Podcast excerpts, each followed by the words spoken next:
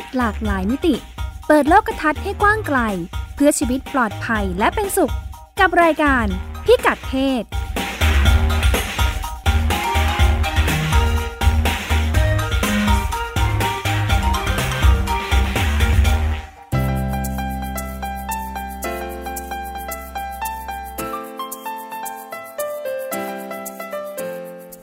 เพศวันนี้ติดตามเรื่องเพศหลากหลายมิติกับเราได้ที่นี่ ช่วงเช็คอิน ความไม่เท่าเทียมระหว่างเพศที่กระทบต่อสิทธิทางเพศ และอนามัยการเจริญพันธุ์ของผู้หญิง เรื่องเพศไม่พลาด คุยกับบัณฑิตมหาวิทยาลัยที่กลายเป็นนางโชว์ ก่อนจะพลิกชีวิตกลับมาทำงานเพื่อสิทธิสุขภาพของ LGBT ชมรมพ่อแม่ ลูกวัยประถมแอบดูคลิปโป๊เสี่ยงเข้าใจผิดเรื่องเพศ พ่อแม่ผู้ปกครองจะระวังป้องกันอย่างไรดี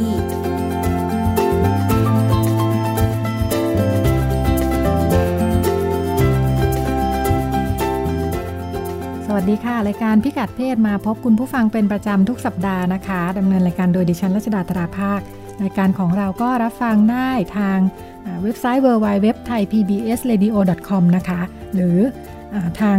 แอปพลิเคชัน Thai PBS Radio แล้วก็พอดแคสต์นะคะ แล้วก็ในแอปพลิเคชันพอดแคสต์เนี่ยสามารถพิมพ์คำว่าพิกัดเพศ ก็จะมีรวบรวมรายการพิกัดเพศไว้ทุกตอนที่ผ่านมาเลยนะคะ สามารถรับฟังย้อนหลังได้ทั้งหมด เช่นเดียวกับเว็บไซต์นั่นเอง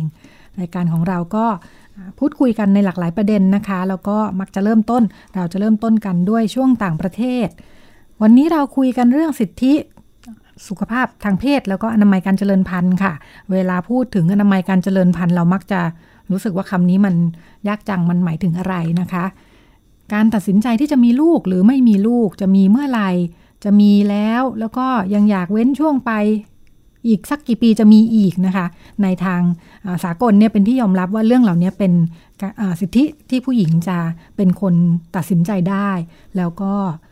เพราะฉะนั้นการจะตัดสินใจแบบนี้ได้เนี่ยต้องมีความรู้ว่าแล้ววิธีการมันจะเป็นยังไงนะคะ ที่จะควบคุมการมีลูกหรือไม่มีลูกหรืออการทำงานของร่างกายของตัวเองนะคะ แล้วก็ความรู้ในเรื่องเหล่านี้รวมทั้ง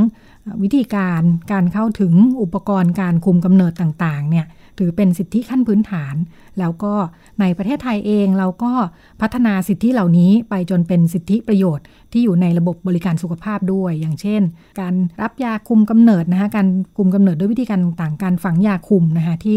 สามารถไปรับบริการโดยไม่เสียค่าใช้จ่ายสำหรับวัยรุ่นนะคะ วันนี้เราลองไปดูกันว่าในต่างประเทศในนานาประเทศเนี่ยเขามีการพูดคุยถึงประเด็นนี้ยังไงกันบ้างในช่วงเช็คอินค่ะ ช่วงเช็คอิน ช่วงเช็คอินนะคะ เราอยู่กับคุณสุดามั่งมีดี ค่ะ สวัสดีค่ะ ก็วันนี้ก็มาคุยกันเรื่องอนามัยเจริญพันธุ์ แล้วก็ไปเกี่ยวข้องกับความไม่เสมอภาคทางเพศด้วยค่ะ ก่อนหน้านี้เราก็พูดถึงความไม่เสมอภาคทางเพศกันมา เยอะพอสมควรนะคะ ก็ส่วนใหญ่ก็กระทบต่อผู้หญิงหลากหลายด้านทีเดียวนะคะ ที่พูดกันเยอะๆก็คือเรื่องของอาชีพการงาน แล้วก็ผลตอบแทน ก็ล่าสุดก็มีรายงานของกองทุนประชากรแห่งสหประชาชาติ หรือว่า UNFPA ค่ะ ที่เพิ่งออกมาใหม่เลย ก็เป็นรายงานสถานการณ์ประชากรโลกค่ะ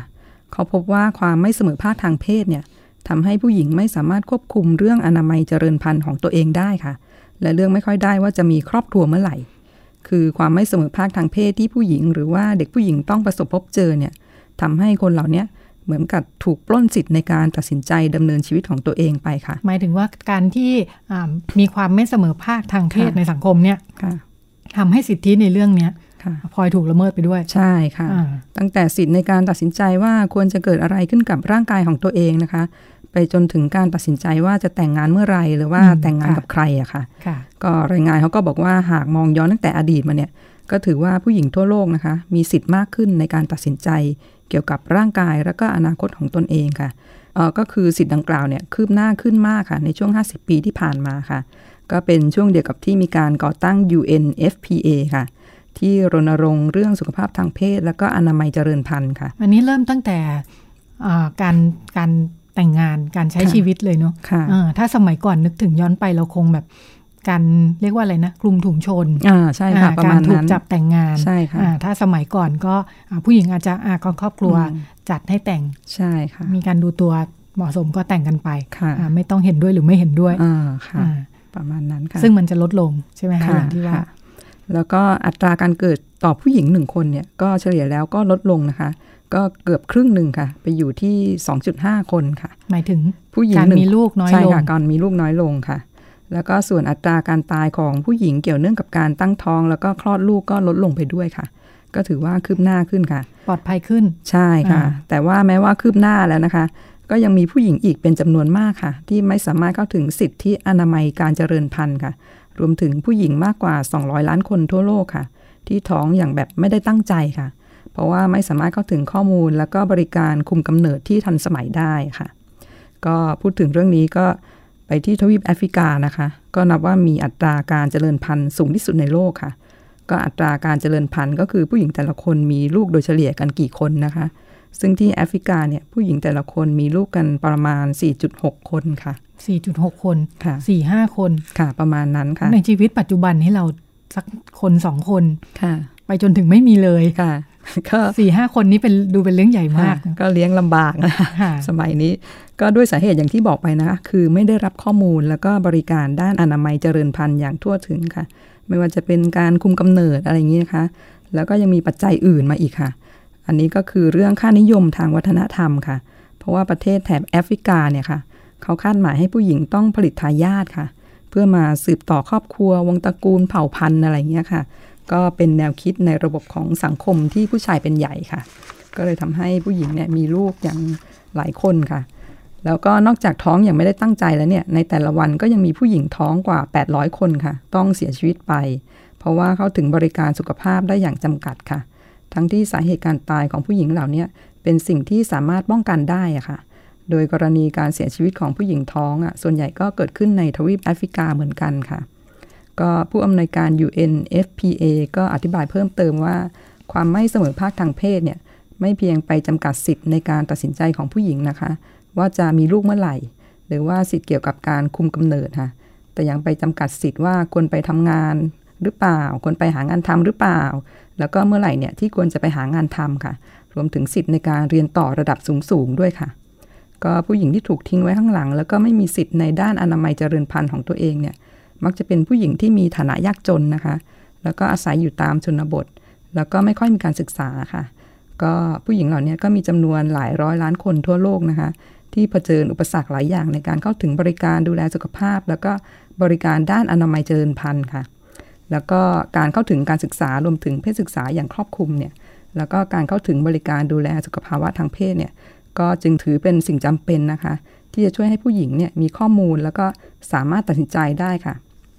รวมถึงสามารถคุยกับคู่ของตัวเองได้นะคะ เรื่องการมีเพศสัมพันธ์ที่ปลอดภัยค่ะ แล้วก็การใช้ถุงยางอนามัยด้วยค่ะ ส่วนผู้หญิงที่มีสิทธิ์ในการตัดสินใจว่าจะมีลูกเมื่อไหร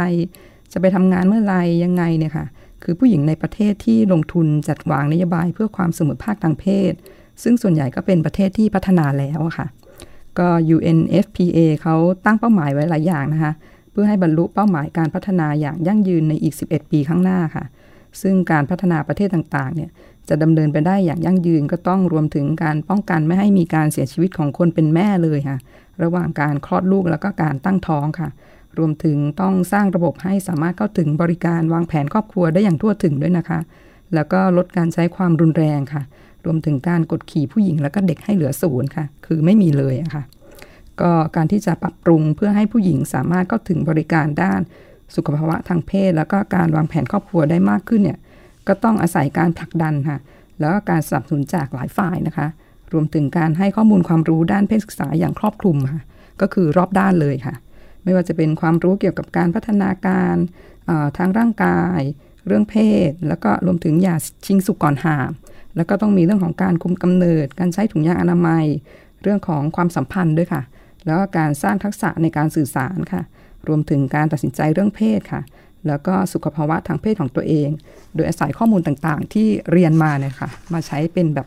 ข้อมูลในการตัดสินใจค่ะ ก็มีเจ้าหน้าที่จากสวีเดนนะคะ ซึ่งเป็นประเทศที่มีความเสมอภาคทางเพศอันดับต้นๆของโลกเลยเนี่ยเขามองว่าการให้ความรู้ด้านเพศศึกษาแก่วัยรุ่นเนี่ยอย่างครอบคลุมอย่างที่บอกมาเนี่ยนะคะ เป็นวิธีการที่เป็นรูปธรรมค่ะ ในการป้องกันปัญหาต่างๆ ไม่ว่าจะเป็นการท้องอย่างไม่ได้ตั้งใจ การระบาดของโรคติดต่อทางเพศสัมพันธ์ แล้วก็สามารถบ่มเพาะความเสมอภาคทางเพศได้ด้วยค่ะ แล้วก็ยังมีการวิจัยที่ฟิจินะคะ แล้วก็หมู่เกาะโซโลมอน แล้วก็ปาปัวนิวกินีค่ะเขาพบว่าการให้ความรู้แก่หญิงสาวเรื่องการมีประจำเดือนเนี่ยทำให้นักเรียนหญิงสามารถไปโรงเรียน แล้วก็เรียนจบจนเลื่อนชั้นไปเรียนต่อระดับสูงๆได้ค่ะ รวมถึงทราบว่าต้องดูแลตัวเองยังไงค่ะ ส่วนทางโรงเรียนก็จัดหาห้องน้ำสะอาดไว้รองรับนะคะ ในตลาดก็มีการทำผ้าอนามัยขึ้นมาขายในราคาไม่แพงค่ะ หลังจากที่เขาไปให้ความรู้ภายในชุมชนเกี่ยวกับประจำเดือนนะคะ ว่าเป็นเรื่องธรรมชาติค่ะ ก็สามารถขจัดความเชื่อแง่ลบแบบเดิมๆนะคะ ที่ว่าช่วงนั้นของเดือนผู้หญิงสกปรกค่ะ ถ้าไปเข้าใกล้เนี่ยอาจจะโชคร้ายค่ะ บางแห่งเขาถึงขั้นแบบห้ามผู้หญิงที่มีประจำเดือนเนี่ยไปทำอาหาร หรือว่าห้ามเดินใกล้ผู้ชายนะ เพราะกลัวว่าจะนำโชคร้ายไปให้อะค่ะ ก็การสร้างชุมชนแล้วก็สังคมที่มีความเสมอภาคมากขึ้นเนี่ยค่ะ ก็อาจจะดึงผู้ชายเข้ามามีส่วนร่วมด้วยได้นะคะ อย่างในเอธิโอเปียค่ะ มีองค์กรหนึ่งเขาพยายามดึงเขาผู้ชายเข้ามามีส่วนร่วมค่ะ เพื่อนำไปสู่การลดความรุนแรงในครอบครัว แล้วก็สนับสนุนสิทธิด้านอนามัยเจริญพันธุ์ของผู้หญิงค่ะ เขาใช้พิธีชงชาเนี่ยเป็นเวทีในการพูดคุยค่ะ เรื่องความเสมอภาคทางเพศ ก็คือพิธีชงชาเนี่ย ฝังรากลึกอยู่ในวัฒนธรรม แล้วก็การเข้าสังคมของชาวเอธิโอเปียค่ะ แต่ปกติเนี่ยก็มองว่าเป็นหน้าที่ของผู้หญิง ก็ต้องไปคั่วบดเมล็ดกาแฟอะไรเนี่ยเป็นพิธีชงกาแฟค่ะ ไม่ใช่ชงชา ดิฉันพูดผิดกันดิฉันชักสับสนตอนแรกเราตกลงเรากินอะไรกันนะคะเรากำลังจะกินอะไรคุณขอโทษค่ะขออภัยค่ะ ก็คือเป็นหน้าที่ของผู้หญิงไปคั่วบดเมล็ดกาแฟมาเลย แล้วก็ชงน่ากินขึ้นอีกชงเสร็จสับแล้วก็มาเสิร์ฟ แต่ทางองค์กรเนี้ยบอกว่าเปลี่ยนกันใหม่ ให้ผู้ชายไปทำก็เลยถกเถียงกันว่า เอ๊ะยังไงทำไมผู้ชายต้องไปทำพอเขาให้เหตุผลผู้ชายก็เออเออเห็นด้วย ก็ไปทำก็มีผู้หญิงว่าไม่แน่ใจค่ะ อาจจะแบบสลับสับเปลี่ยนหน้าที่กันอะไรเงี้ยลองดูว่าบางทีการยังไงเปลี่ยนจากสิ่งที่เคยทำมานี่ก็ต้องต้องอธิบายเหมือนกันนะทำไมทำจนชินแล้วว่าผู้หญิงทำนั่นผู้ชายทำอันนี้ใช่ค่ะ อันนี้เขาก็บอกว่า ให้ผู้ให้ผู้ชายไปลองทำมั่ง แล้วผู้หญิงก็คอยไปเทรนค่ะก็แบบเหมือนกับการแบบร่วมมือแบบอะไรเงี้ยไปนำไปสู่การยอมรับกันมากขึ้น แล้วก็การสลับสับเปลี่ยนบทบาท ระหว่างผู้ชายกับผู้หญิงค่ะ ก็มีคนที่เข้าร่วมเวทีเนี้ยเขาก็บอกว่าเมื่อก่อนเนี้ยก็แบบมีบทบาทชายหญิงหลายอย่างเลยที่คิดว่าเป็นอย่างนี้มาตั้งแต่อดีตแล้วก็แบบคงจะเป็นอย่างนี้ต่อไปในอนาคตเปลี่ยนแปลงไม่ได้เลย แต่พอมาได้เข้าร่วมมาทำอะไรอย่างนี้ก็แบบ มองว่าบทบาทชายหญิงหรือว่าอะไรเนี้ยสามารถเปลี่ยนแปลงได้อืมค่ะเหมือนชวนให้คิดเนาะใช่ค่ะเริ่มต้นจากประกายประเด็นเล็ก แล้วก็จะได้ไปลองคิดว่าเอ๊ะมีอะไรบ้างที่ในครอบครัวในสังคมอะไรอย่างเงี้ยค่ะที่มันมันถูกแบ่งไปโดยเราไม่รู้ตัวเนาะเพราะเราทำมันมาตลอดเราก็อาจจะลืมคิดไปว่าผู้หญิงทำอะไรผู้ชายทำอะไรเดี๋ยวฉันจำได้ตอนนั้นที่คุณสุดาเล่าให้ฟังว่าของที่ไหนนะที่มีการสำรวจว่าตกลงลองมาดูซิว่างานบ้าน ใครทำอะไรบ้าง ผู้หญิงทำอะไรผู้ชายทำอะไรอะไรเงี้ย ปรากฏว่าผู้หญิงรับไปซะส่วนใหญ่เลยรับเพียบเลยเพราะผู้ชายส่วนมากด้วยอัตโนมัติเนาะผู้หญิงก็จะทำอะไรที่มันต้องดูแลเอาใจใส่ดูแลคนอื่นดูเหมือนต้องใช้ความระมัดระวังพิถีพิถันไหมใช่ค่ะส่วนคุณผู้ชายก็จะงานซ่อมบำรุงประมาณนั้นค่ะ ซึ่งงานซ่อมบำรุงมันไม่ได้ซ่อมกันบ่อยนะค่ะงานประจำวันเนี่ยมักจะตกไปอยู่ที่กินข้าวล้างจานทำอาหารเช็ดบ้านถูบ้านอะไรเงี้ยซักผ้าค่ะ เวลาเวลาสอนลูกผู้หญิง ถ้าสมัยก่อนเขาก็จะต้องบอกว่าผู้หญิงต้องทำกับข้าวต้องโน่นต้องนี่ต้องนั่นใช่ไหมมีลูกผู้ชายต้องทำอะไรบ้างในกิจการงานบ้าน ตัดหญ้าตัดหญ้าไดหญ้านานๆ ยาวทีดูเหมือนงานน้อยกว่ายังเห็นได้ชัดค่ะค่ะ น่าสนใจก็เป็นเรื่องบทบาทผู้หญิงผู้ชายที่เหมือนเป็นเป็นการปลูกฝังทัศนคติเรื่องความไม่เท่าเทียมโดยที่ไม่รู้ตัวเนาะก็ทำให้มันพันไป ส่งผลกระทบในเรื่องอื่นๆรวมทั้งสุขภาพทางเพศอนามัยเจริญพันธุ์ที่พูดถึงก็เป็นเรื่องที่คุณสุดามั่งมีดีนำมาฝากกันนะคะ ในช่วงเช็คอิน แล้วก็เดี๋ยวเราไปกันต่อกับเรื่องเพศไม่พลาดค่ะ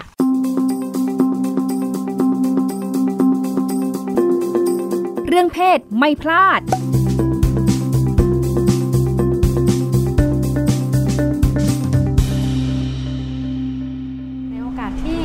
ลนิธิเพื่อนพนักงานบริการ หรือมูลนิธิสวิงครบมีอายุการทำงานครบ 15 ปีนะคะ เมื่อวานเราได้คุยกับ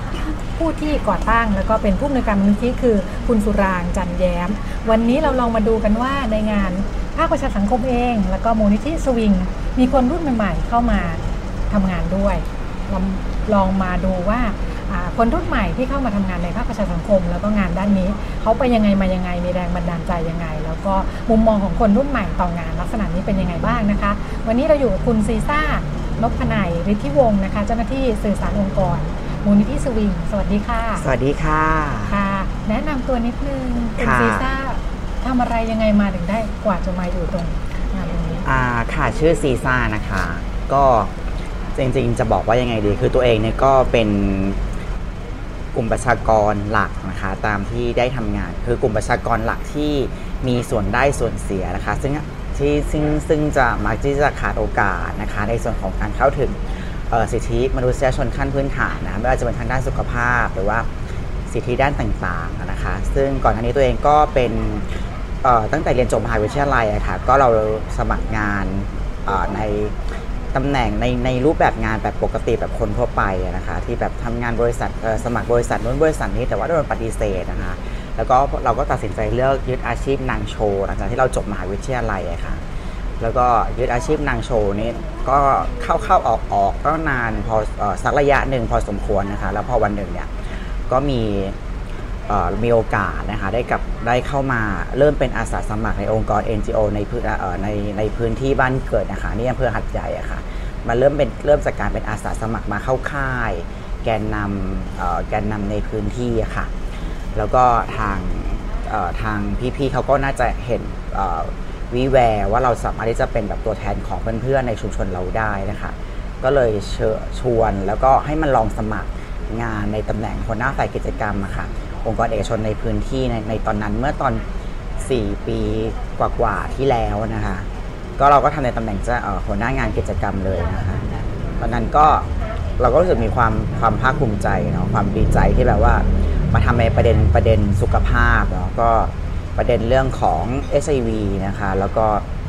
ในเรื่องของสิทธิมนุษยมนุษยชนเนาะซึ่งเป็นซึ่งมันมันเป็นประเด็นที่เรา เราต้องบอกว่ามันก่อนหน้านี้เราไม่คิดว่าประเด็นเหล่านี้มันจะเป็นเรื่องจำเป็นสำหรับเราแล้วไม่เป็นสิทธิขั้นพื้นฐานที่เราต้องได้อย่างเงี้ยค่ะ แล้วพอเราได้มาทำหน้าที่นี้ปรับแล้วก็เราสามารถที่จะเชิญชวนเพื่อนๆนะคะแล้วเป็นกระบอกเสียงรีคูดเพื่อนๆ เข้ามาสู่ระบบบริการเหล่านี้ได้อะค่ะ แล้วก็ทำให้เพื่อนๆทราบในสิทธิ์ของตัวเองได้แล้วรู้สึกว่าเราเรานี่แหละก็เลยจะเป็นตัวแทนของเพื่อนๆเรานะคะจนทำงานมาปีนี้ก็เป็นปีที่ 4 แล้วนะคะ แล้วก็อยู่กับสวิงก็ จะครบ 1 ปีนะคะในอีกอ่าในวันที่ 15 สิงหาคมนี้นะคะ ก็ครบ 1 ปีแล้วนะคะ ที่อยู่กับสวิงมาค่ะก่อนจะไปถึงเรื่องงานตรงนั้นเนาะอ๋อค่ะเล่าถึงตอนที่บอกว่าเรียนจบมาแล้วก็ไปหางานในที่สุดตัดสินใจไปทำนางโชว์เนี่ยเราคิดฝันมาก่อนไหมว่าจะไปทำงานตรงนั้น จริงจริงๆจะบอกว่าอาชีพนางโชว์เนี่ยก็เป็นอาชีพในฝันของเราเหมือนกัน แต่เราก็ไม่คิดว่าจะยึดอาชีพนี้เป็นแบบ เป็นอาชีพที่มันสามารถจะเลี้ยงทองเลี้ยงปากเลี้ยงทองเราได้นะคะเพราะว่าจริงๆตัวเองเนี่ยเติบโตในในครอบครัวที่เป็นข้าราชการ คุณพ่อคุณปู่เนี่ยก็เป็นทหารในครอบก็มีเอ่ออยู่ในครอบครัวเป็นลูกทหารหลานทหารแล้วแบบมีคุณอาที่เป็นคุณครู มีคุณอาที่เป็นผู้อำนวยการโรงเรียนอะไรอย่างเงี้ยนะคะเราก็จะอยู่อยู่ในสังคมข้าราชการอย่างนั้นในอาชีพแบบที่เป็นอาชีพที่นอกระบอบ เหล่านี้ในในในในมุมมองของคนที่บ้านเราเขาก็ไม่ได้ยอมรับเลยโดยสิ้นเชิงนะคะแต่ว่าการต่อสู้ข้างนอกกับในครอบครัวนี่ใช่หนักพอๆกันไหมใช่หนักพอๆกันในครอบครัวเนี่ยจริงๆตัวเองตัวเองเนี่ยคำเอาว่าตัวเองเป็นเป็นพราน ก็คือตอนจริง ๆ ก็รู้ตั้งแต่เด็ก ๆ แล้วแหละว่าเป็นพรานเพราะคุณแม่เคยบอกว่าตัวเองนี่ไหว้ย่อเข่าตอนอนุบาลอะแล้วก็ตอนอนุบาลเนี่ยเคยมี คุณลุงที่เป็นนักการพันโรงเขาเรียกเราว่าตุ๊ดอะไรเงี้ยเมื่อก่อนเราก็ไม่ชอบหรอกนะแต่เราก็มารู้สึกว่าอยู่กับคำนี้ได้ตอนที่เราจบปะเเรียนประถมเสร็จแล้วอะจบเเข้าสู่มัธยม เพราะว่ามีเพื่อนรุ่นพี่เราที่โรงเรียนนะคะเขาเป็นเป็นมีเพศสภาพเหมือนกับเรา เยอะแล้วก็เก่งเราก็รู้ว่าเขาเก่งจังเลยเขาไม่ได้รับรางวัลหน้าเสาธงอะไรนี้ด้วยเนาะแต่เราก็ยังอยู่ในเเราก็มีความเป็นตัวตนว่าเราเป็นเป็นคนข้ามเพศแล้วนะคะ แล้วเริ่มมีการใช้ฮอร์โมนขึ้นมาเดี๋ยวจำจะจึงจำได้ว่าตอนนั้นเนี่ยช่วงประมาณมอต้นเราใช้เราใช้ฮอร์โมนเราใช้ยาคุมกำเนิดผู้หญิงนะคะเพื่อจะต้องการให้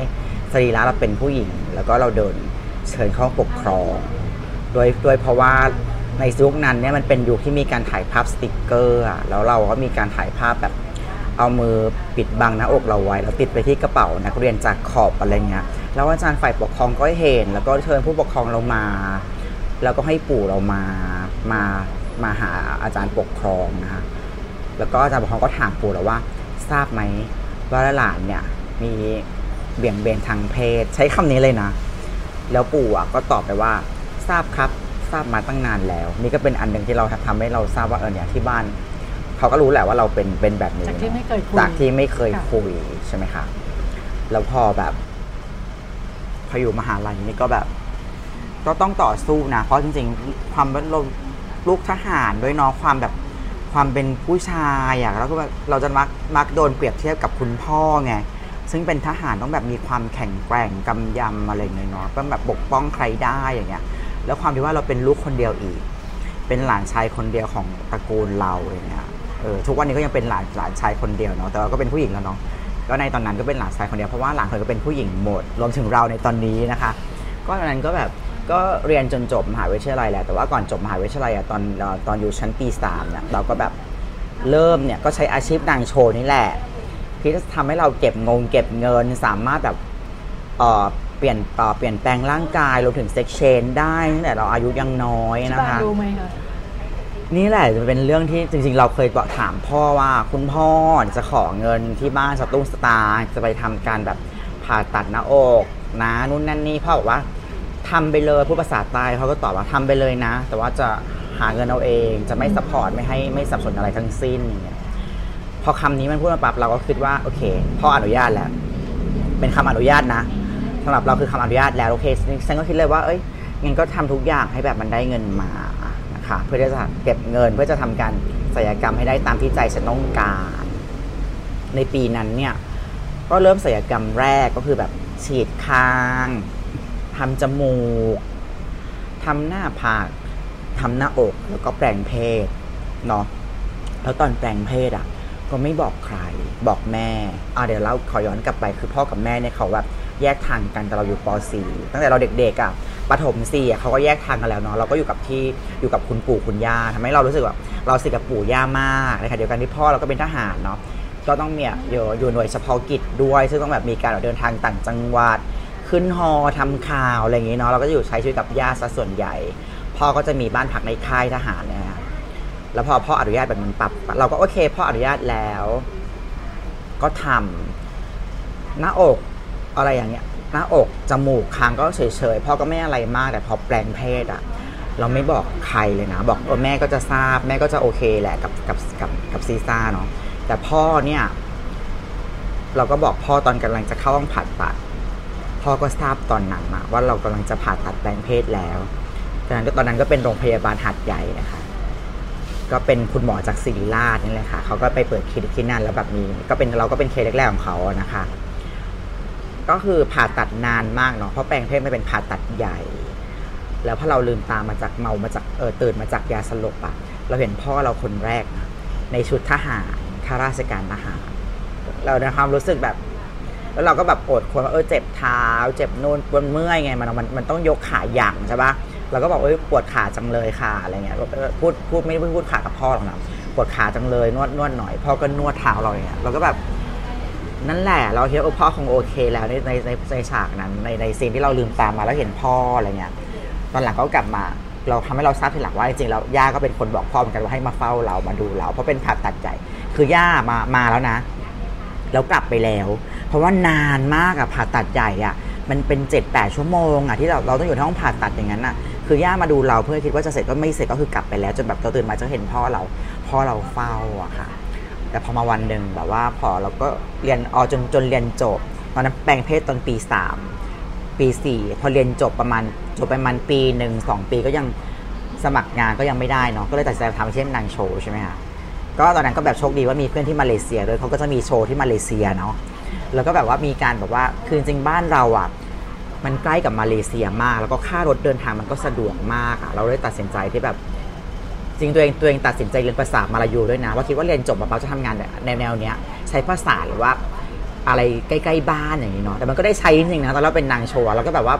ไปมาเลเซียไปเมืองลาวัง หรือว่าไปแบบเมืองที่แบบเขาโชว์อะไรเงี้ยแล้วก็ไปโชว์กับอยู่กับ อยู่กับคุณแม่กระเทยเป็นกระเทยไทยนะเราก็ได้โอกาสในการโชว์นั้นด้วย แล้วก็กลับมาด้วยนั่นนี่ก็กลับมาด้วยในยุคนั้นแบบค่าเงินมาเลเซียมันลดมากเลยนะมันสามารถแบบ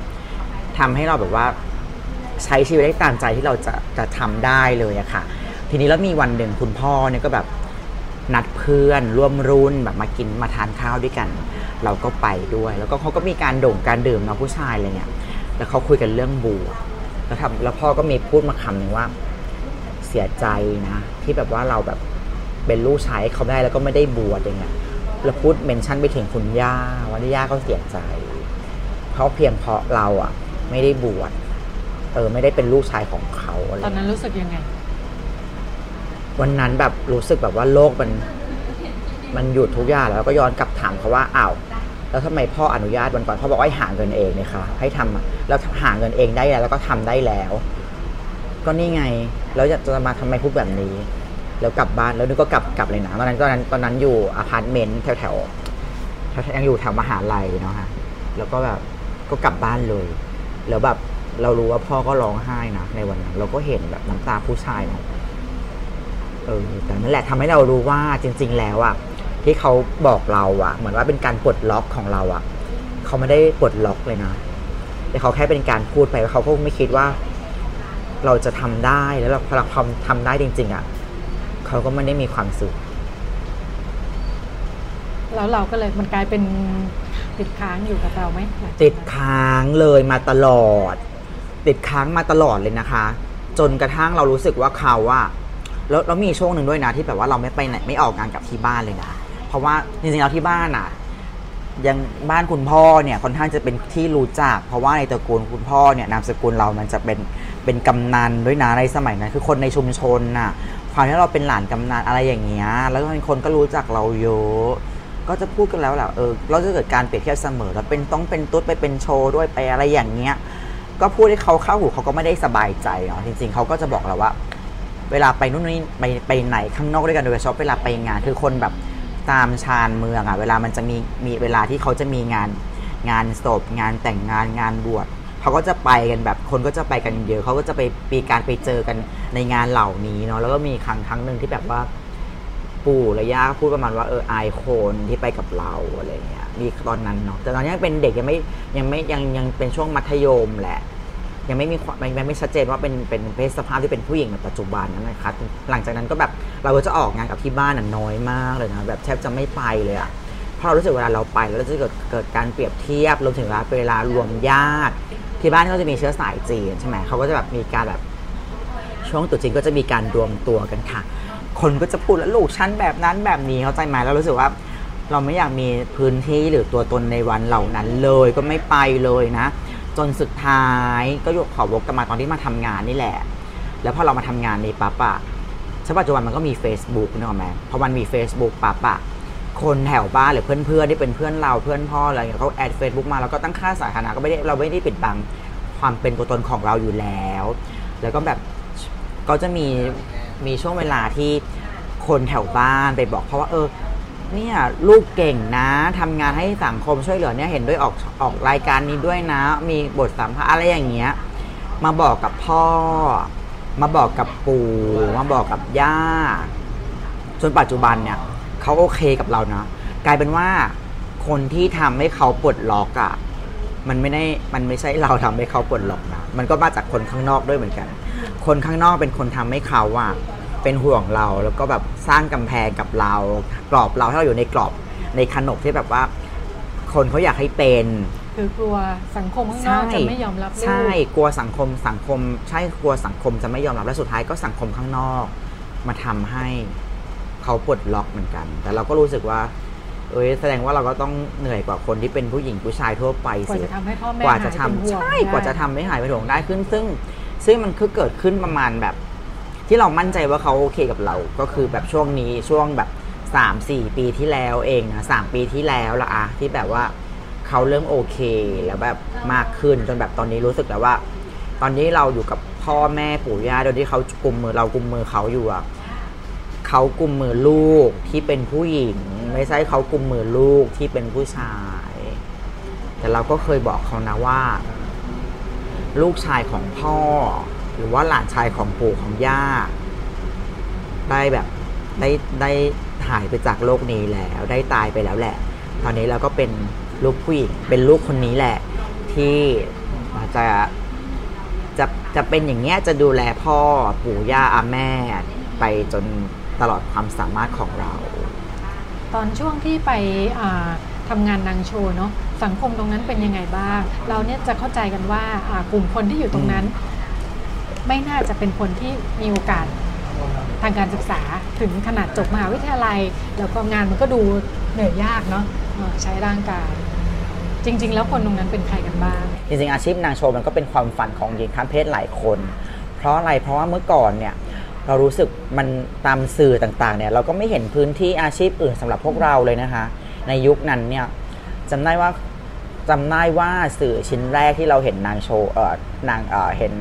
คนข้ามเพศอะก็คือโฆษณาแม่บอยไม่ดื่มอะสปาย wine cooler ใช่ไหมที่แบบว่า ปอยไม่ดื่มค่ะ ปอยเป็นคำฮิตติดปากมาก ซึ่งพี่ปอยเขาก็เป็นนางโชว์ด้วยใช่ไหมเราก็คิดว่าอาชีพนี้อะมันเป็นอาชีพที่แบบอะถ้าไม่อะไรก็ต้องนางโชว์หรือว่าทำแบบ makeup artist ไปเลยอะไรเงี้ยนั่นแหละนะตอนนั้นก็คิดแบบนั้น แล้วก็มีหลายคนก็คิดแบบนี้ เดินทางมาจากชุมชนแบบว่าไกลๆชายขอบแบบใต้สุดแดนสยามขึ้นมา เพื่อจะมาอยู่ในเมืองใหญ่ เพื่อที่จะแบบว่าเลิกประกอบอาชีพใดอาชีพหนึ่งแล้วก็ เป็นอาชีพนางโชว์ ซึ่งจริงๆเป็นข้อจำกัดเนาะที่เหมือนว่าไม่เห็น ไม่เห็นแบบอย่างอื่น ไม่เห็นแรงบันดาลใจอื่น ที่จะไปได้ใช่ค่ะ ไม่เห็นไม่เห็นเลยจริง ๆนะคะ แรงบันดาลใจอื่นนะตอนนั้นอะจริง ๆ มันทำให้เราแบบว่ารู้สึกว่าจริง ๆ สังคมมันก็คิดว่าเป็นหญิงข้ามเพศก็เป็นเป็นได้แค่นี้ในยุคนั้นเนาะไม่กระเทยก็เป็นนางโชว์ก็ไม่เป็นแดนเซอร์ ก็เป็นหางเครื่องเป็นรัมโนอะไรอะไรอย่างเงี้ย ก็เป็นได้แค่นั้นจริงๆ แล้วก็เราก็อยู่ในมีความเชื่อมันแบบนั้น แล้วก็เราวันหนึ่งก็เป็นแบบนั้นจริง ๆ ทีนี้พอไปอยู่ข้างในนางโชว์ปั๊บมันก็ต้องมีการแย่งมาสร้างสร้างตัวตนเนาะมีการสร้างตัวตนต้องทำยังไงให้ตัวเองเนี่ยมีมีแสงอะ่ะเพราะว่าเหมือนอาชีพนางโชว์เนี่ยก็โอเคเงินเดือนก็ไม่ได้มากอยู่แล้วเนาะแต่ว่ามันก็จะสามารถได้จากเงินถ่ายรูปอะ่ะก็คือเวลาเรามีแขกมาดูโชว์เราปั๊บเนี่ยมันจะมีในช่วงที่แบบว่าเขาจะมาถ่ายรูปกับเรา แล้วก็เพื่อแลกกับ เงินค่าทิปถ่ายรูปอย่างเงี้ยค่ะ ดังนั้นเนี่ยณตอนนั้นคือเป็นช่วงที่แบบมีการแข่งขันกันสูงมากเนาะในเรื่องของศัลยกรรมเนาะพอศัลยกรรมเรื่องของรูปร่างนั้น ก็มีหลายคนที่แบบตัดสินใจที่จะใช้สารเสพติดเพื่อทำให้ตัวเองเนี่ยมีรูปร่างที่แบบคงที่เนาะมันก็มีเหตุและมีผลกลับมาใช่ไหมถ้าเราใช้สารเสพติดอย่างนี้เราจะทำให้แบบมีรูปร่างที่แบบสวยผอมขาวอย่างเงี้ยเนาะแล้วแบบว่านี่เป็นความเชื่อหรือมันมีผลจริง จริง ๆ สารเสพติดบางตัวมันก็ทำให้เราไม่ไม่อยากทานอาหารอยู่แล้ว มันก็ผอมอยู่แล้วนะคะสำหรับบางตัวเนาะรวมถึงถ้าเกิดว่าเราต้องทำเงินใส่ต้องการใส่กรรมอะเราก็ต้องทำยังไงอะถ้าเกิดว่าเราเอ่อเงินเงินโชว์แล้วก็เงินเดือนถ่ายรูปเราไม่พอ เราก็มาลองเป็นอาชีพพนักงานบริการไม้อะไรเงี้ยพอมาปั๊บ แต่ทุกคนก็มีสิทธิ์ที่จะตัดสินใจประกอบอาชีพอยู่แล้วรวมถึงอาชีพพนักงานบริการเองเนาะก็คิดว่าเป็นอาชีพอาชีพหนึ่งเป็นเราไม่ได้ขายตัวเรือนร่างแต่เราขายบริการของเราใช่ไหมคะก็เก็บเงินก็สามารถทำศัลยกรรมอะไรได้ มันก็มีการแข่งขันอยู่ข้างในสูงพอสมควรกับกับสังคมนางโชว์ก็มีทั้งคนที่ได้รับโอกาส และไม่ได้รับโอกาสอืมๆแต่ก็เลยเป็นเรื่องที่เชื่อมโยงกับอ่าสิทธิในเรื่องสุขภาพ ใช่สิที่จะในเรื่องมีสุขภาพที่ดี และมีการใช่ดูแลอย่างเหมาะสมค่ะ ปัญหาเป็นยังไงบ้าง การที่คนกลุ่มนี้จะเข้าถึงบริการอย่างที่คนทั่วไปเขาค่ะได้รับทีนี้พอพอหลุดในวงสังคมนางโชว์ปั๊บเนี่ยหรือว่าเป็นคนข้ามเพศเนี่ยพอเราเกิดมาเป็นเพศชาย แต่ว่าพอวันหนึ่งเนี่ยเราเป็นผู้หญิงเนาะมีมีเพศสภาพที่เป็นผู้หญิงแล้วเนี่ยแล้วอยู่ในกรอบที่เป็นผู้ชายผู้หญิง แล้วพอเราเป็นเพศที่แตกต่างจากคนที่เป็นผู้ชายผู้หญิงทั่วไปแล้วอะเวลาเราไปสถานบริการสุขภาพอะ เราจะเรามักจะเจอกับเหตุการณ์ที่แบบนอกเหนือจากการบริการนะไม่ว่าจะเป็นสมัยก่อนเนี่ยไปปั๊มเนี่ยบางทีเราก็โอเคเราก็ถ้าเกิดบางทีคนก็ไม่รู้ว่าเราเป็นทรานเนาะแต่ว่ามันเรียกเราเขาใช้คำว่านายต่อหน้าคนเยอะๆอะไรเงี้ยหรือว่าเรามีการศัลยกรรมมาแล้ว แล้วมีการมาสัมผัสเนื้อตัวร่างกายเรา พี่ขอดูนมหน่อยได้ไหมขขอจับหน้าอกหน่อยได้ไหมแปลงเพศมาเหมือนไหมอะไรอย่างเงี้ยหรือว่า สวยจังเลยลูก เอามดลูกป้าไปไหมอะไรอย่างเงี้ย เรารู้สึกว่ามันแบบ คือเรามาโรงพยาบาล โอเค ด้วยอาการอาจจะด้วยความเจ็บป่วยหรือว่าแบบ คือคือมาด้วยภาวะเจ็บป่วยอยู่แล้ว แล้วก็เราไม่ได้รับคำพูดแบบนี้ที่แบบว่ามันนอกเหนือจากสิ่งที่เราต้องการจากบริการเหล่านั้น แน่นอนว่ามันลดทอนลดทอนจิตใจเนาะสภาพจิตใจเรามาก คนที่พูดบางครั้งรู้สึกว่าด้วยความเอ็นดูนะ ด้วยใช่ด้วยความด้วยความเอ็นดูสนุกปาก แต่วางถูกแต่ว่าชีซ่าก็ไม่คิดว่าจะเอ็นดูจริง ๆ หรือเปล่า ดังตัวอย่างเหตุการณ์แบบสวยจังเลยลูก มาเป็นแฟนกับลูกชายป้าไหม แล้วถ้าเราไปเป็นจริงๆอะเขาจะโอเคไหมก็ไม่โอเคอีก แล้วจะพูดเรายังไงอะไรเงี้ยแล้วบางทีแบบ คือจริงๆ ถ้าเกิดว่าเป็นเป็นบุคลากรหรือใครที่เรารู้จักกันมามากกว่าครั้งแรกที่เราจะเจอกัน ใช้คำพูดแบบนี้เราก็อาจจะคุยเล่นได้เนาะ เออก็แต่ว่าถ้าเกิดว่าไปเจอครั้งแรกแล้วมาเจออะไรแบบเนี้ยเราก็รู้สึกแบบไม่โอเค แล้วก็ไม่อยากมาใช้บริการอีก แล้วก็มีหลาย ๆ คนที่ตัดสินใจไม่มาโรงพยาบาลหรือสถานพยาบาลที่มีบุคลากรที่ไม่เข้าใจเรื่องละเอียดอ่อนแบบนี้ค่ะตัดภาพมาที่งานที่สวิงค่ะ งานตรงนี้ก็ยังมีความเกี่ยวข้อง อยู่กับเรื่องพวกนี้ใช่ค่ะ งานตรงนี้ก็ยังมีความเกี่ยวข้องเพราะว่าเราทำจริงๆ ตัวเองรับผิดชอบในส่วนของ communication เนาะเป็นงานสื่อสาร แล้วก็รับผิดชอบในส่วนของงานการเข้าถึงทางออนไลน์ด้วยนะคะรวมถึงการสื่อสารทั้งภายในภายนอกองค์กรด้วยอะค่ะ ทีนี้ก็ยังคงเกี่ยวข้องกับเรื่องเหล่านี้นะคะจริงๆสวิงเนี่ยเขาก็ทำกับกลุ่มประชากรที่หลากหลายมากนะคะ ชายรักชาย หญิงข้ามเพศ สาวประเพศสองพนักงานบริการหญิงพนักงานบริการชายจริงๆแล้วจะนาน่าจะเกือบทุกกลุ่มประชากรแล้วอะนะคะซึ่งทุกกลุ่มมีปัญหาเรื่องการเข้าถึงบริการสุขใชภาพ่ทุกกลุ่มมีปัญหาเรื่องของการเข้าถึงบริการสุขภาพใช่ค่ะ มันก็ยังคงเป็นเป็นมันเป็นเรื่องของการตีตราเนาะเขานำมาสู่การเลือกปฏิบัติสำหรับบางคนเหมือนที่เหมือนที่เหมือนที่คุยกันว่าเอออาจจะแบบสนุกปากหรือว่าไม่ทราบหรือว่าเอ็นดูแต่ความจริงอะ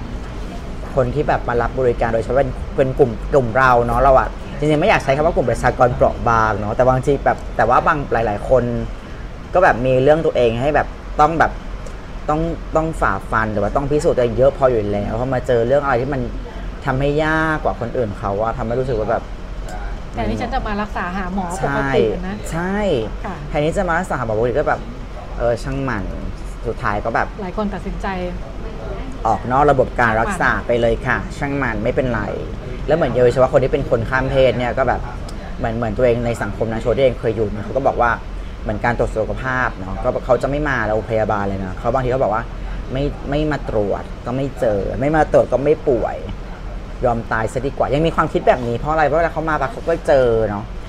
ถ้าเกิดว่าเป็นคนข้ามเพศที่แบบว่ามีรูปลักษณะรูปร่างหน้าตาที่แบบเป็นแบบไทยนิยม ก็จะแบบได้รับคำชื่นชม สวยจังเลยอะไรอย่างเงี้ยเนาะถ้าเกิดเป็นคนอื่นที่เขาเป็นแบบหญิงข้ามเพศสาวเพศสองทั่วไปเขาไม่ได้มีความสวยล่ะ หรือเขาไม่สามารถจะแบบข้ามเพศได้อย่างแบบ ถึงฝั่งฝันหรือไม่สามารถผ่าตัดแปลงเพศได้ว่าทำสรีระศัลยกรรมได้ เขาเจอคำคำอื่น ๆ ที่มันแบบหนักกว่านั้นมาก กระเทยควายเอ่ออะไรอย่างเงี้ยแล้วแล้วจะมีใครอยากจะเข้ามารับบริการอะงานออนไลน์ช่วยให้เข้าถึงกลุ่มเป้าหมายได้เพิ่มขึ้นเยอะไหมครับงานออนไลน์มันตอบโจทย์ไหม ตอบโจทย์นะคะ เพราะว่าจริงๆเหมือนงานออนไลน์นี่มันก็จะมันก็จะสามารถเข้าถึงกลุ่มประชากรที่ใช้โทรศัพท์มือถือสมาร์ทโฟนอยู่แล้ว ซึ่งเป็นคนกลุ่มคนรุ่นปัจจุบันนะคะที่แบบว่าใช้สมาร์ทโฟนก็คือเรา มัน มันข้อดีคือเราสามารถที่จะแบบว่านั่งออฟฟิศได้เนาะ แล้วก็สามารถทำงานเราทำงานที่ออฟฟิศได้ แล้วก็สามารถ message จะส่งถึง คนที่ใช้สมาร์ทโฟนนั้นได้ แต่ต้องเป็นเรื่องที่เขาสนใจนะคะ เป็นเรื่องข้อมูลสุขภาพด้วยเนาะที่เราเป็นเรื่องจริง ๆ แล้วว่าทางสวิงก็แบบให้ข้อมูลสุขภาพเนาะแล้วก็เป็นเรื่องของสิทธิมนุษยชนหรือว่าเป็นเรื่องที่เขาสนใจค่ะแต่ให้ลิงก์เข้ามาสู่เชื่อมโยงของงานนี้อืมแต่ว่างานเราก็ไม่ใช่ทำแค่ออนไลน์นะเราก็ยังทำแบบว่างานภาคสนามแบบลงพื้นที่ก็ยังคงทำควบคู่กันอยู่ด้วยอะค่ะค่ะ งานแตกต่างกลุ่มเป้าหมายต่างกันยังไง ระหว่างลงพื้นที่กับงานออนไลน์เอิ่ม ลงเอ่อลงพื้นที่นะคะเราก็จะเจอกลุ่มเป้าหมายที่เขาอยู่ประจำอยู่แล้วนะคะเขาจะแบบมีที่เอาถ้าเป็นกลุ่มพนักงานบริการเนาะเป็นเซ็กเวอร์เกอร์ที่เขาอยู่ร้านประจำเนี่ยเขาก็อยู่ประจำที่ร้านอยู่แล้วคือมันจะง่ายต่อการที่ที่เจอเขาแต่เราก็มันมันก็ง่ายกับเราเหมือนกันในการที่ลงซ้ำลงลงเอ่อลงที่โดยวิวโดยมีการใช้ความถี่ลงไปเราสามารถติดตามได้เจอว่าตัวเป็นๆอ่าใช่แน่นอนเราเจอตัวเป็นๆเราสามารถเห็นเลยว่าคือเขามารับบริการตรวจระยางอะไรเงี้ยค่ะมาตรวจสุขภาพไหม้อะไรอย่างเงี้ยเนาะ แต่สำหรับออนไลน์เนี่ยบางทีเขาแบบอาจจะอยู่อีกซีกโลกหนึ่งเลยเออแต่ว่าเขาก็เป็นคนที่อยู่ในขาดโอกาสเป็นคนไทยทำงานที่อื่น แล้วกลับมาบ้านมาเป็นช่วงที่แบบมาตรวจสุขภาพอะไรอย่างเงี้ยมันก็สามารถช่วยได้ในก็ส่วนขยายขยายขยายได้ขอบเขตการทำงานไปใช่ได้ไกลค่ะเหมือนกันค่ะค่ะ ก็เป็นเรื่องราวประสบการณ์ชีวิตเนาะจนมาถึงการทำงาน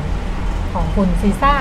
นพนัยฤทธิวงศ์นะคะ ซึ่งปัจจุบันเป็นเจ้าหน้าที่สื่อสารองค์กรของมูลนิธิสวิงก็ถือว่าเป็นคนที่อยู่ในเรียกว่าเป็นเจ้าของปัญหาด้วยเนาะอ่าแล้วก็ได้มาทำงานที่รู้สึกว่าเออได้เป็นประโยชน์กับเพื่อนๆ แล้วก็สร้างคุณค่าให้กับตัวเองไปจนถึงครอบครัวด้วยค่ะขอบคุณคุณนพนัยฤทธิวงศ์ค่ะค่ะแล้วก็เดี๋ยวเราไปต่อกันในช่วงชมรมพ่อแม่ค่ะ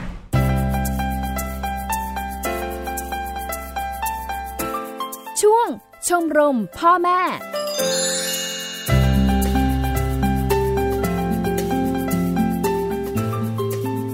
สำหรับคุณผู้ฟังนะคะที่เติบโตมาใน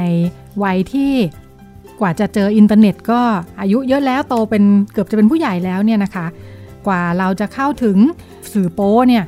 เราก็จะนึกกันออกว่า โอ้เรา มันไม่ได้มาง่าย ๆนะคะ สื่อโป้ต่างๆ เนี่ย กว่าจะไปหามาเป็นเล่ม หรือแม้แต่เป็นแผ่นซีดีเนี่ย มันต้องไปซื้อไปหาต้องรู้แหล่งนะคะ แต่เด็กทุกวันนี้เนี่ย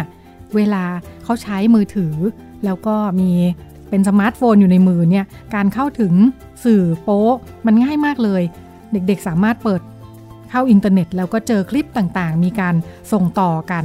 ให้เพื่อนๆ ง่ายมากๆทำให้เด็กของเราก็มีความเสี่ยง ขึ้นกว่าสมัยก่อนนะคะ เพราะว่าอายุแค่อยู่ชั้นประถมนี่ถ้าเจอคลิปโป๊แล้วเนี่ยก็แยกแยะออกยากเหมือนกันว่าอะไรมันเป็นสิ่งที่เหมาะสมหรือไม่เหมาะสม เราพบว่าเด็กของเราจำนวนมากนะคะ ในขณะที่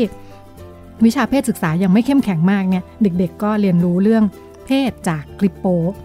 ทำให้เกิดความเข้าใจผิดๆ แล้วก็อาจจะมีผลกับการใช้ชีวิตการดำเนินความสัมพันธ์ในอนาคตได้นะคะ ทีนี้เราจะจัดการเรื่องนี้ยังไงกันดี เราลองไปคุยกับคนที่อยู่กับเด็กๆ ในช่วงวัยนี้นะคะว่าเราจะแนะนำดูแลเด็กๆ กันยังไงได้บ้างครูแอนนะคะ ประพัฒสอนคงรักจากโรงเรียนสุดรักจังหวัดสงขลานะคะ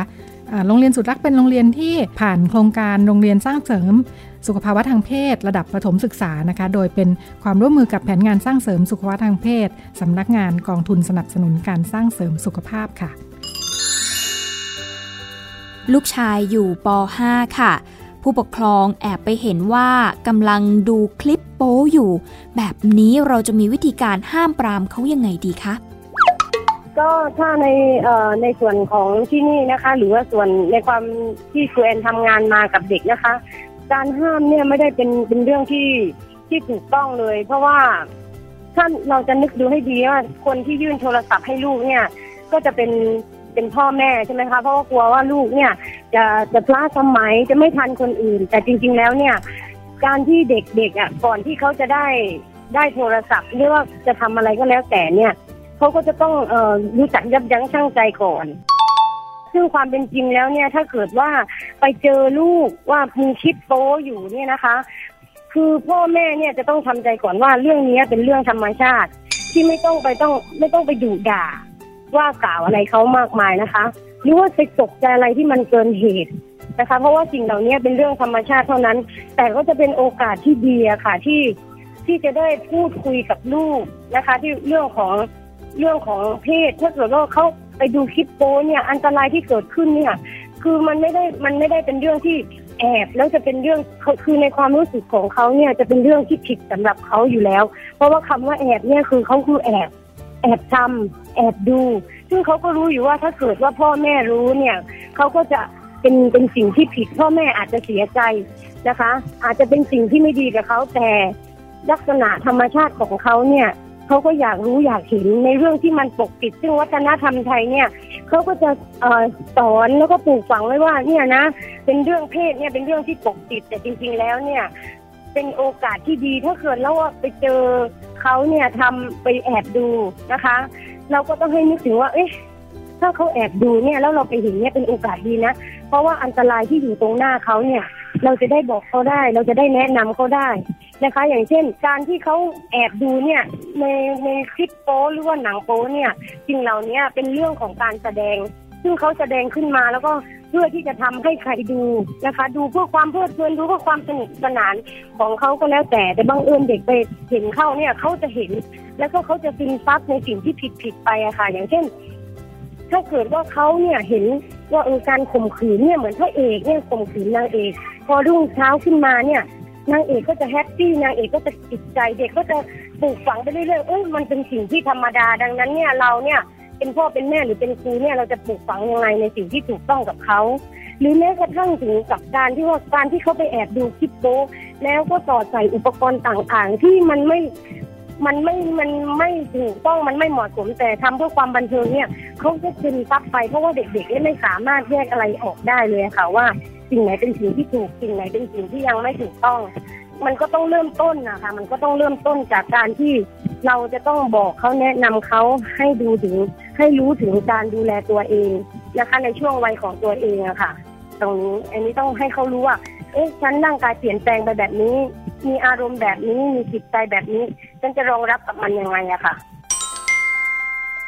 แล้วจะมีวิธีการคุยกับลูกยังไงคะเวลาที่เห็นเขาแอบดูคลิปโป๊แบบนี้ เอ่อถ้าสำหรับตัวเองเนี่ยที่สิ่งมีอยู่มีอยู่ประมาณหลายเหตุการณ์เหมือนกันนะคะที่เกิดเกิดขึ้นภายในโรงเรียนแล้วก็ เอ่อ ผู้ปกครองก็มาปรึกษา ผู้ปกครองเขาก็เนี่ยเขาก็ตกใจมากค่ะเขาบอกว่าครูครูเนี่ยลูกเนี่ยพอเปิดดูมีคลิปโป๊ทำยังไงดีคุณครูก็เลยบอกว่าเอออย่าไปตกใจอะไรเลยค่ะ เดี๋ยวครูจะสอบถามให้เนาะแล้วก็เดี๋ยวครูก็จะพูดคุยให้ แล้วก็พ่อแม่เขาอย่าเพิ่งไปทำโทษอะไร เพราะว่าแม่รู้ว่าแม่ตกใจ เพราะว่าพ่อไปทำไปทำโทษลูกยึดโทรศัพท์อย่างเงี้ยค่ะ แล้วทีนี้บอกว่าเออเดี๋ยวเดี๋ยวจะคุยให้จะปรึกษาให้นะคะ แล้วก็อย่าเพิ่งไป ไปไปดุด่าว่ากล่าวพอเขา เพราะว่าถ้าเกิดว่าเราไปดุด่าว่ากล่าวเขาโดยที่ไม่ให้คำแนะนำเนี่ยเขาก็จะไม่บอกอะไรเราอีกเลย แล้วสิ่งนั้นก็จะเป็นความลับไปตลอดไป แล้วก็เราก็ไม่สามารถที่จะเข้าถึงเขาได้อีกเขาก็จะไม่มีวันที่จะเปิดเผยเรื่องราวเหล่านี้ให้เราฟังนะคะ ถึงในส่วนตัวเนี่ยเหมือนกับลูกเหมือนเหมือนครูแอนเนี่ยจะมีลูกชายลูกสาวนะคะ ซึ่งลูกชายเนี่ยก็จะ อยู่ในวัยรุ่นเชียวค่ะ แล้วก็ทีนี้เนี่ยครูแอนก็เคยถามนะคะ ว่าเออลูก ถ้าเกิดว่าลูกเนี่ย เห็นลูกโป๊เด้งขึ้นมาเนี่ย ลูกจะทำยังไง เห็นกระดุยดุยเห็นชิ้นเห็นอะไรเด้งขึ้นมาลูกจะทำยังไง ลูกเขาก็มองหน้าขึ้นมา แล้วก็เขาบอกว่าก็ก็เห็นบ่อยนะแม่เขาก็พูดอย่างเงี้ยค่ะ เห็นบ่อยนะ แต่ว่าแล้วแม่อยากรู้ว่าลูกทำยังไงกับมันล่ะลูก ก็พอมันเด้งขึ้นมาเราก็กดออกก็แค่นั้นเองซึ่งเราเขาก็เริ่มจะไว้วางใจที่จะพูด ที่จะบอกกับเราอะค่ะ ว่าเออถ้าเราไม่ไปดูด่าว่าเขาพูดเหมือนกับเป็นที่ปรึกษาเนี่ยเขาก็จะบอกความลับกับเราบอกให้เรา แล้วก็เขาจะไว้วางใจเราพอเราถามอะไรเขาก็จะตอบเราหมดอะค่ะลูกในช่วงวัยนี้ก็เริ่มใช้โซเชียลมีเดียแล้วนะคะ และคุณพ่อคุณแม่หลายคนก็อาจจะอนุญาต แต่ว่าขอ password เอาไว้ เพื่อที่จะขอดูความเคลื่อนไหวในการเล่นของลูกๆ แต่พอเปิดไปดูแล้วเนี่ย เห็นว่าเพื่อนผู้หญิงของลูก โพสต์ภาพในลักษณะที่ยั่วยวนนิดนึง คุณแม่ก็ตกใจมากค่ะ ควรที่จะ unfriend หรือว่ากด report ไปเลยดีไหมคะอืมอันนี้เนี่ยอันถ้าตามความเป็นจริงเนี่ยเคยบอกเด็กๆแล้วนะคะว่าเเด็กอายุที่น้อยกว่า 13 ปีเนี่ย คือเขาก็ยังไม่ได้อนุญาตให้ใช้ Facebook แต่ว่าบ้านเราเนี่ยคือ คือเด็กอายุ ไม่ว่าจะเป็นตอนหนึ่งอนุบาลเนี่ยก็ใช้ Facebook หมดแล้ว แล้วก็การที่พอเรารู้แล้วอย่างเนี่ยเราเนี่ยเป็นคนที่ไม่ห้ามเขาเอง ว่าเออทำไมเราให้เขายังเล่นอิสระ แล้วก็พอบังเกิดว่าไปเห็นเพื่อนของเพื่อนเพื่อนลูกเนี่ย ไปทำลักษณะอย่างนั้นเนี่ย คือถ้าเกิดว่าเราอันเป็นแค่คนเดียวเนี่ย ก็ไม่ได้เป็นการแก้ปัญหาอะไร เพราะว่าเขาก็ยังมีเพื่อนอีกเป็นร้อยอะค่ะ ซึ่งเราก็ไม่สามารถทำแบบนั้นได้กับทุก ๆ คน ดังนั้นสิ่งที่น่าจะน่าจะแก้ไขปัญหาได้ก็คือ เราต้องพูดคุยกับลูกอะค่ะว่าถึงความเหมาะสม แล้วก็ขอบเขตของการแสดง ว่าเอออันไหนเนี่ยมันเหมาะสมกับเรานะลูกเราควรจะทำเอ่ออะไรในแง่ไหนถึงถึงมันจะดีแล้วมันดูมันดูดีสำหรับในสายตาเรา บางคนเนี่ยถ้าเกิดว่าเหมือนเหมือนบางคนเนี่ย บางทีลูกทำอะไรไปเนี่ยก็บางคนอะนะคะ อาจจะดูน่ารักไปหมด ซึ่งบางทีมันก็ไม่อาจจะเหมาะสมนะคะ ดังนั้นเนี่ยสิ่งที่สำคัญเลยสำหรับเขาเนี่ย ไม่ใช่เป็นเรื่องที่พ่อแม่จะต้องตามไปอันเป็นตลอดเวลาแต่เป็นเรื่องของการอ่าให้ความรู้ให้ความคิดเห็น พูดคุยแลกเปลี่ยนปัญหากันตลอดว่าเออช่วงเวลานี้นะ มันเป็นมันลูกลูกควรจะทำอย่างนี้นะ เพราะว่ามันคือถ้ามองในแง่แง่ว่า Facebook มันมันมีแต่ข้อเสียเลยไหมมันก็ไม่ได้มีข้อเสีย ซึ่งข้อดีก็มีดังนั้นเนี่ย เราก็ควรจะชี้ให้เขาเห็นว่า Facebook หรือโซเชียลมีเดียอะไรเนี่ยนะคะ มันก็สามารถมีทั้งด้านบวกและด้านลบ ดังนั้นเนี่ยเราก็พยายามสร้างสรรค์ใส่ในสิ่งที่มันสร้างสรรค์ให้เขาอะค่ะ คือบางทีตัวผู้ใหญ่เองเนี่ยอาจจะมองในด้านบวก นะคะ คุยคุยในด้านบวกกับเขาคืออาจจะคุยกันตรงๆบางครั้งเด็กอาจจะรอให้เราพูดจาตรงๆกับเขาบ้างก็ได้อะค่ะ อันนี้ที่เจอมาพอพูดตรงๆเสร็จปุ๊บก็จะมีการแลกเปลี่ยนกันในระหว่างในระหว่างลูกนะคะ กับผู้ปกครอง อันนี้น่าจะเป็นมิตรภาพที่ดีอะค่ะ แล้วก็อาจจะทำให้ทุกอย่างเนี่ยมันคลี่คลายไปในทางที่ดีได้อะค่ะ ซึ่งซึ่งถ้ากับตัวเองเนี่ยก็ประสบกับตัวเองแล้วเหมือนกันนะคะ ก็มีลูกสาว ก็อายุหกขวบจริง ๆ แล้วก็ไม่ได้ให้ใช้โทรศัพท์ แต่ว่าจะให้ใช้โทรศัพท์ร่วมกับกับพ่อกับแม่นะคะ พอใช้ร่วมกับพ่อกับแม่เสร็จทีนี้เนี่ยอยู่มาวันหนึ่งอออยากจะมีโทรศัพท์เองด้วยนะคะอ้าวแม่ไม่ให้แต่พ่อจะให้พ่อจะใจอ่อน พ่อใจอ่อนเสร็จทีนี้ก็ให้ลูกไป พอให้ลูกไปเสร็จปุ๊บเขาก็จะตั้งรหัสของเขาพอตั้งรหัสของเขาแล้วเราก็มีความรู้สึกว่า เอ๊ะเราต้องคุยอะไรบางอย่างกับลูกก่อนเนาะแล้วก็เออก็ไปคุยกับเขาบอกว่า แล้วลูกตั้งรหัสอย่างเงี้ยเวลาแม่คือเราบางทีเราก็ต้องใช้เทคนิคการพูดจาที่มันทีเล่นทีจริงอะค่ะ เพราะว่าเด็กบางทีเขาก็มีความคิดที่เป็นเด็กกับเขาก็ไม่ได้รู้อะไรเยอะเหมือนกับเรา บางทีเราก็อย่าไปตัดสินใจว่าอุ้ยอะไรที่มันไม่ได้ทำถูกใจเราเนี่ยมันจะถูกไปซะหมดนะคะ คือเราต้องมากันคนละครึ่งทาง แล้วก็คือการพูดคุยเนี่ยมันเรื่องสำคัญมาก แล้วก็พอเสร็จปุ๊บเขาก็บอกว่าแม่แม่จ๋าลูกอะ ไม่ได้ตั้งรหัสอะไรที่ซับซ้อนเลย แม่อยากจะเข้ามาดูอะไรอะ แม่ก็เข้ามาดูได้เลย เพราะว่าเพราะว่าแม่เคยบอกแล้วใช่ไหมว่ามีมีโทรศัพท์แล้ว ก็เราไม่มีความลับต่อกันถ้าแม่อยากจะดูอะไรอะแม่ก็เข้ามาดูได้รหัสนี่เขาก็จะบอกหมด อย่างเงี้ยค่ะ คือการพูดคุยกับลูกเนี่ยเป็นสิ่งที่สำคัญมากอะค่ะ ลำพังตัวลูกยังพอจัดการได้ค่ะ แต่กลัวว่าเวลาที่ลูกไปอยู่กับกลุ่มเพื่อน จะดูคลิปโป๊ที่มันไม่เหมาะสม แล้วก็ไปทำอะไรที่ไม่ดีไม่งาม เราจะมีวิธีการป้องกันหรือว่าระวังยังไงดีคะถ้าตามที่ได้ไปศึกษามาเหมือนกับว่าได้แลกเปลี่ยนกับเพื่อนเพื่อนๆมาค่ะ ที่จริง ๆ แล้วเนี่ย เด็กๆเขาควรจะมีภูมิคุ้มกันเป็นของตัวเองอะค่ะ เพราะว่า ต่อไปเนี่ยเขาก็จะต้องเติบโตเป็นผู้ใหญ่เขาก็ต้องใช้ชีวิตของเขาเอง ดังนั้นเนี่ยสิ่งที่สำคัญเลยคือเขาจะต้องรู้จักรักตัวเองอะค่ะ คือจะต้องรู้จักรักตัวเอง เลือกที่จะอ่าเอาสิ่งดีๆใส่ตัวเองนะคะ รักตัวเองเหมือนกับอย่างเช่นเอ่อรู้จักว่าเออช่วงนี้นี่ฉันมีการเปลี่ยนแปลงยังไง ร่างกายฉันเปลี่ยนแปลงแบบไหน จิตใจอารมณ์ฉันต้องการอะไรยิ่งในช่วงวัยรุ่นเนี่ย คือเขาเองเนี่ยเด็ก ๆ เนี่ยก็ต้องการ การยอมรับนะคะ การยอมรับที่จะต้องให้คนอื่นในหมู่เพื่อนของคนเองเนี่ยเป็นที่ยอมรับและต้องการให้สังคมเนี่ย มองเขาเป็นมองเหมือนมองว่าเออเขาเนี่ยเป็นคนสำคัญเหมือนกันนะ ดังนั้นเนี่ยเขาก็จะมีโลกส่วนตัว โลกส่วนตัวของเขาพอสมควร โดยเฉพาะในกลุ่มวัยรุ่นของเขาเองในกลุ่มเพื่อนของเขาเอง บางอย่างบางเรื่องเนี่ยเราเนี่ยเป็นผู้ปกครองไม่สามารถที่จะไปรู้ของเรื่องของเขาได้เลยนะคะ ซึ่งเขาเองเขาก็ เขาก็จะมีโลกของเขานะคะ ดังนั้นเนี่ยคิดว่าสิ่งที่สำคัญสำหรับเขาเลยคือว่าเขาจะทำยังไงให้ตัวเขาเนี่ยสามารถทำในสิ่งที่ที่ถูกต้องตามวัยของเขาได้ ดูแลตัวเองได้เรียนร่ำเรียนวิชาเอ่อให้ประสบความสำเร็จได้เเลือกเพื่อนนะคะ ควรจะเลือกเพื่อนยังไงนะคะ ว่าเออควรจะอยู่ยังไงตรงไหนที่มันเริ่มจะไม่ดีกับตัวเองแล้ว ก็เขาก็จะสามารถเลือกได้ นั่นคือสิ่งสำคัญ เพราะว่า คนเราเนี่ยคือพ่อแม่เนี่ยไม่สามารถที่จะติดตามดูแลเขาไปได้ตลอด ดังนั้นเนี่ยสิ่งที่เขาจะต้องติดตั้งก็คือฐานความคิดที่เขาจะต้องคิดว่า เอ๊ะฉันจะดูแลตัวเองยังไง ให้ฉันเป็นมนุษย์ที่สมบูรณ์ได้อะค่ะ ก็เป็นมุมมองจาก ครูแอนประภาสอนคงรัก โรงเรียนสุดรัก จังหวัดสงขลานะคะ ในช่วงชมรมพ่อแม่ก็เป็นมุมมอง จากคนทำงานนะคะ ที่มีประสบการณ์การพูดคุย แล้วก็รับฟังปัญหาของผู้ปกครอง แล้วก็ช่วยให้มุมมองว่าเราจะรับมือในเรื่องต่างๆ กันยังไงดีนะคะ วันนี้รายการพิกัดเพศหมดเวลาแล้วค่ะ พบกับดิฉันรัชดาธราภาค และทีมงานได้ใหม่สัปดาห์หน้า วันนี้สวัสดีค่ะ ติดตามรับฟังรายการย้อนหลังได้ที่เว็บไซต์และแอปพลิเคชันไทย PBS Radio ไทย PBS ดิจิทัล Radio วิทยุข่าวสารสาระ เพื่อสาธารณะและสังคม